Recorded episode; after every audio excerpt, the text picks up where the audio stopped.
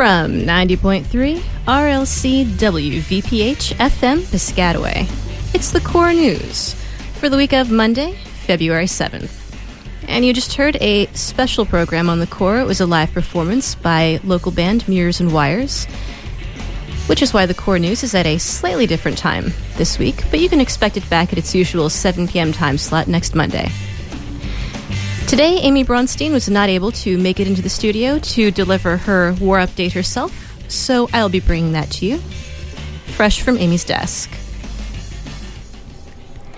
This week in Iraq, former Defense Secretary Donald Rumsfeld, in his memoir Known and Unknown, defended his decisions and wordplay such as known unknowns, which he used to convince the American public that Iraq had WMDs and should be invaded.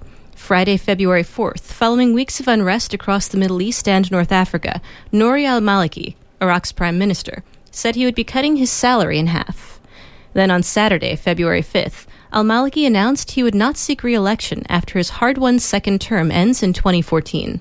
Government officials deny that the moves were in response to similar actions taken in Yemen and Jordan, which were widely seen as attempts to head off rising anger and Egypt style protests in the Arab world at unresponsive and corrupt governments.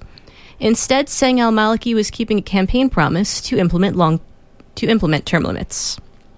Sunday, February 6th, Iraqis in Baghdad, Mosul, Ramadi, and Basra protested for better utilities and job security.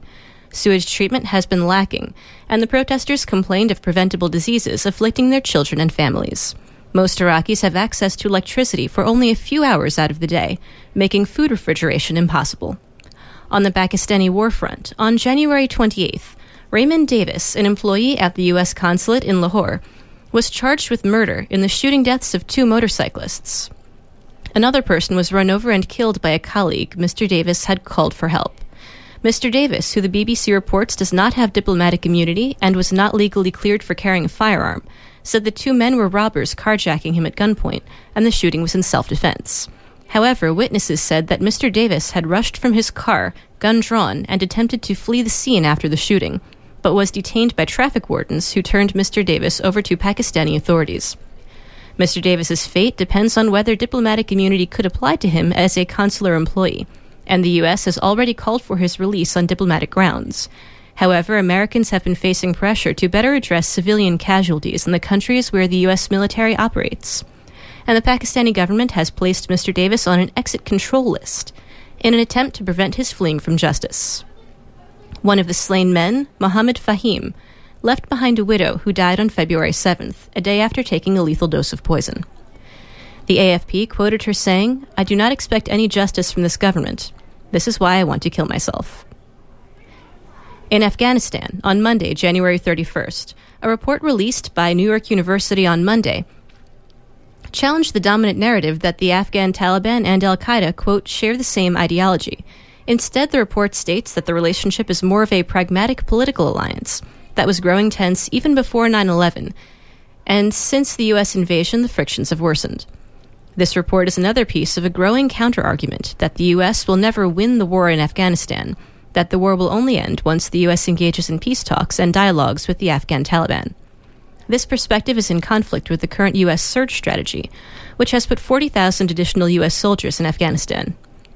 There is little likelihood that the war strategy will change as long as President Obama continues the policies and to keep and keeps the commanders used by former President George W. Bush in place. On Sunday, February 6th, Afghan President Hamid Karzai called for the ending called for ending the use of private security contractors in the NATO reconstruction effort. NATO allies had been paying their contractors directly rather than donating to the Afghan government because of corruption concerns.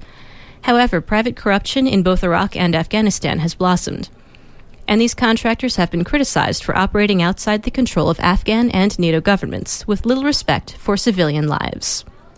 That's the war update on Iraq and Afghanistan that came to you from Amy Bronstein. This is the Core News on 90.3 The Core, streaming and podcasting at thecore.fm. And hey, this is Nana with the 90.3 The Core Eco Environmental News Update. We're going to talk about climate today. The unprecedented cold and snowfall accumulation we have been experiencing is caused by the shifting jet stream.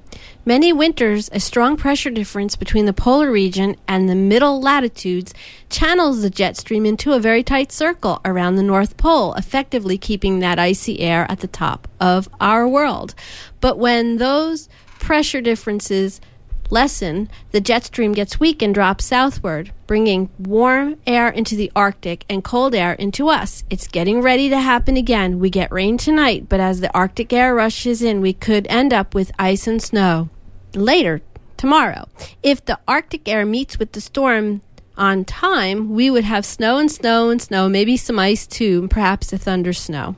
One more thing did you know there is a snow lab here at Rutgers? It's at climate.rutgers.edu.snowcover.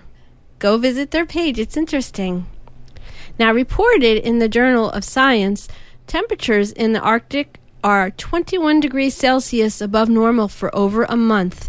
The warming and melting of the Arctic is more than climatologists expected. New data reveals that certain volumes of warmer water from the North Atlantic are flowing into and warming the Arctic Ocean. So, in response to these concerns, in March of this year, four scientists, explorers, will walk from the geographic North Pole, hiking and camping their way through the icy conditions to Greenland aiming to take 10 weeks to accomplish their goal. They will make regular stops to drill holes through floating ice, and then they will lower a package of instruments into the water on the end of a piece of rope. These instruments will test temperature, salinity, and flow. Now, here in New Jersey, last week, the New Jersey Assembly Appropriations Committee put forth a six bill package intended to promote the purchase of electric cars by residents and businesses of New Jersey. And here at Rutgers, we have Recyclemania. It began Sunday. Are you ready? Ready, set, go, recycle. And tomorrow I will do my part. I'm recycling right after the Flipside radio is over. Join me. First the blue machine for points, and then the single stream for everything else. You can and should recycle newspapers, office supplies, not all of them, office paper. Keep the staplers.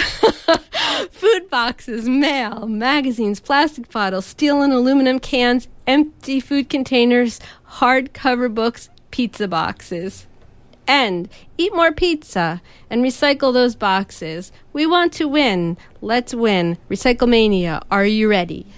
And that's been your New, Jer- your New Jersey 90.3 The Core Eco Environmental News Update. Thanks for listening. Yeah, thank you, Nana. And remember, always listen to your Nana, especially when she talks to you about recycling. This is The Core News on 90.3 The Core, streaming and podcasting at thecore.fm. We've had a lot of snow this winter, a lot of cloudy weather, and rainy, damp, icy weather. All the darkness can become kind of oppressive, and you might find yourself sitting around thinking gloomy thoughts, feeling not so chipper as you usually do, and wondering why. Well, Norton's here to tell us about seasonal affect disorder. Norton here with a mental health message for the remaining winter months. Consider if this sounds familiar to you. A few years ago, I started to notice a pattern when the winter came. I found that waking up on the cold, dark winter mornings was nearly impossible. I realized I would sleep in several hours more than I ever had in the summer. I also noticed that I would easily put on weight in the winter months, and it didn't help that I had little to no energy either. I described it as a form of hibernation. I would not be able to leave my bed, and if I did, I wasn't going to be very effective. I felt tired and lethargic in the winter months. But what I started to notice most of all was the depression. Now, I love the winter. I love the cold and the dark and the snow. I look forward to all of it each year, but I began to notice that when the winter months came, my happiness was only skin deep. In fact, I found my thoughts growing darker like the skies outside. I would begin to question my purpose in life, my happiness, and every now and again I would slip into bouts of hopelessness and despair. It began to worry me. Have you noticed this pattern in yourself or someone you know? Weight gain, difficulty waking in the mornings, feeling more lethargic than normal, and of course, depressed thoughts and mood.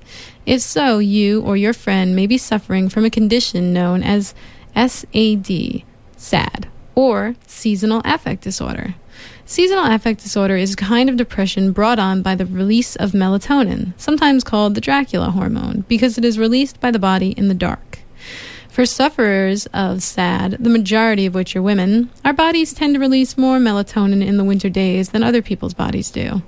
Serotonin, a chemical in the brain known as a neurotransmitter, has also been found to contribute to the symptoms of SAD. And of course, there are our body's internal clocks, which regulate when to sleep and wake, being disrupted by the change in light as fall becomes winter.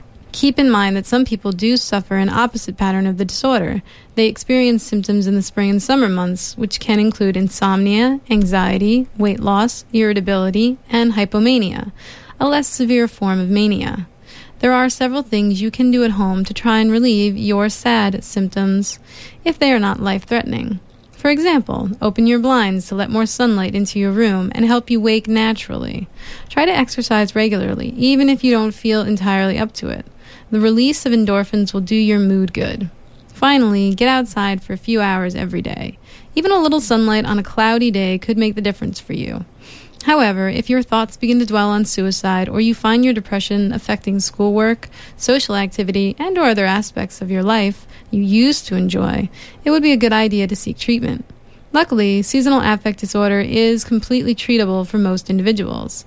Since it is caused by a release of melatonin due to darkness, researchers at the National Institute of Mental Health posited that perhaps light exposure was the key to our woes. And indeed, dear listener, light exposure therapy has been clinically proven to ease the symptoms of SAD, also called phototherapy. It is best administered in the morning, but evening exposure will work as well. In order to make sure you get an effective light box, it is recommended you consult with a therapist trained in treating seasonal affect disorder. If light therapy does not work for you, your therapist may prescribe you an antidepressant or start you on regular psychotherapy sessions. There is no shame in seeking therapy for depression. I have experienced it personally, and I am glad I sought help instead of suffering for the sake of pride. If you're on campus and you have some problems, you can visit the Rutgers Health Services website at rhscaps.rutgers.edu. We here at the Core know sometimes life can be crazy, but you don't have to be. So take care of your mental health. That was a mental health update from Norton, and you're listening to the Core News on 90.3 The Core, streaming and podcasting at thecore.fm. The Core News will be back right after this.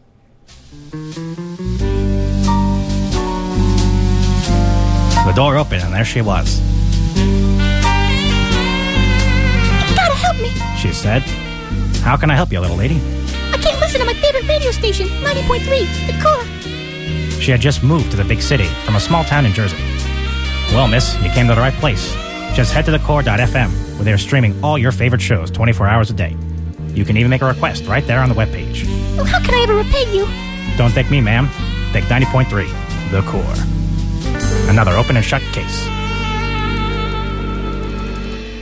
This is MC Lars, and I love your news station. Thank you. Woo. This is the core news reminding you not to drink and drive. When consuming alcohol, make sure you always have a designated driver or a bicycle and a helmet. Also, remember to eat your vegetables. Call your grandmother and warm up before any strenuous exercise. And don't litter. This has been a Core News public service announcement. 90.3 The Core is now on Twitter. That's right. You can follow us at The Core FM. You're listening to the Core News on 90.3 The Core, streaming and podcasting at thecore.fm. Here to tell you what is happening in the world of music this week, it's Justin Magic. After several years of inactivity, the White Stripes formally announced their disbanding last Wednesday. In an official statement released by the band, the Detroit duo said that the breakup is not due to any creative differences or health reasons, but to preserve what is special about the band. Jack and Meg White formed the White Stripes in 1997 and released six albums together. Their last album, Icky Thump, was released in 2007. Death from Above 1979 announced Friday that they have in fact reunited. The release of this year's Coachella Festival lineups gave the first hints that the band may be getting back together after they were scheduled to appear at the event on Sunday, April 17th. The dance punk band, comprised of drummer Sebastien Grainger and bassist Jesse F. Keeler, has not played together since 2005. The group's only album, You're a Woman, I'm a Machine, was released in 2004. Folk band Fleet Foxes have announced their release date for their second album. Helplessness Blues will be released May 3rd by Sub Pop Records. The band also announced that the former Blood Brothers bassist Morgan Henderson has joined the band. The band will begin touring in support of the record starting in April. LCD Soundsystem has revealed that they will play their final show on Saturday, April 2nd at Madison Square Garden. In a statement released by the, on the band's website, the group said they will be playing with family and friends for nearly three hours in what is intended to be the best funeral ever. The band also announced that they would like anyone attending the show to come wearing black, white, or black and white. Swedish synth pop artist Robyn has announced that Katy Perry will join her on tour this summer. Throughout the month of June, Perry will join Robyn for a number of tour dates, including stops at Nassau Coliseum and the Prudential Center. Robyn also announced that she will be playing the Coachella and Bonnaroo festivals. With your music news, this has been Justin Magic. Need a job on the Rutgers campus? The OIT computer labs and help desks are hiring for positions starting in the fall. For more information, you can visit consultantjobs.rutgers.edu. That's consultantjobs.rutgers.edu. Thanks for staying tuned to 90.3 The Core. Now the Core Community Calendar. Monday, February 14th, a cheap dates Valentine's Day. The Rutgers Zone in the Livingston Student Center will be hosting a catered dinner and a night of entertainment. Astound your date with an unforgettable and unique Valentine's Day. This will take place from 8 to 11 p.m. in the Rutgers Zone, and guests must fill out a reservation form as soon as possible to reserve their space. RUPA will also be hosting a speed dating event on Valentine's Day at 8 p.m. in the Fireside Lounge of the Rutgers Student Center. Thursday, February 17th, RUPA will be hosting Circa Survive live in the Rutgers Student Center at 8 p.m. Tickets to this event are available online. You can visit getinvolved.rutgers.edu for more information. Sunday, February 20th, your A to Z guide to everything intimate is brought to you by Rutgers Student Life. The Sex and Dating Conference will take place at the Busch Campus Center from noon to 6 with check-in at 11 a.m. Register for this event online by February 16th. For more information, please visit getinvolved.rutgers.edu. Don't forget to check out our website at thecore.fm. And now stay tuned. More great core radio is on the way.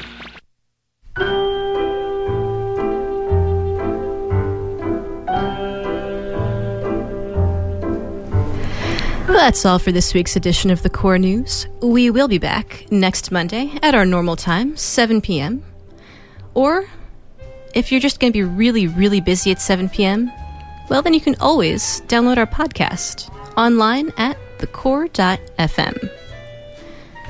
If you'd like to contact the Core News, ask a question, make a comment, suggest a news story, heck, maybe even go crazy and join the Core News team yourself. Well, then you can send us some email at news at thecore.fm. The Core News has been brought to you by Amy Bronstein, Nana, Norton, Justin Machick, Stephen Yannick, and Mindy Hoffman. And no thanks to Kay Nasty. You've been listening to the Core News on 90.3 The Core.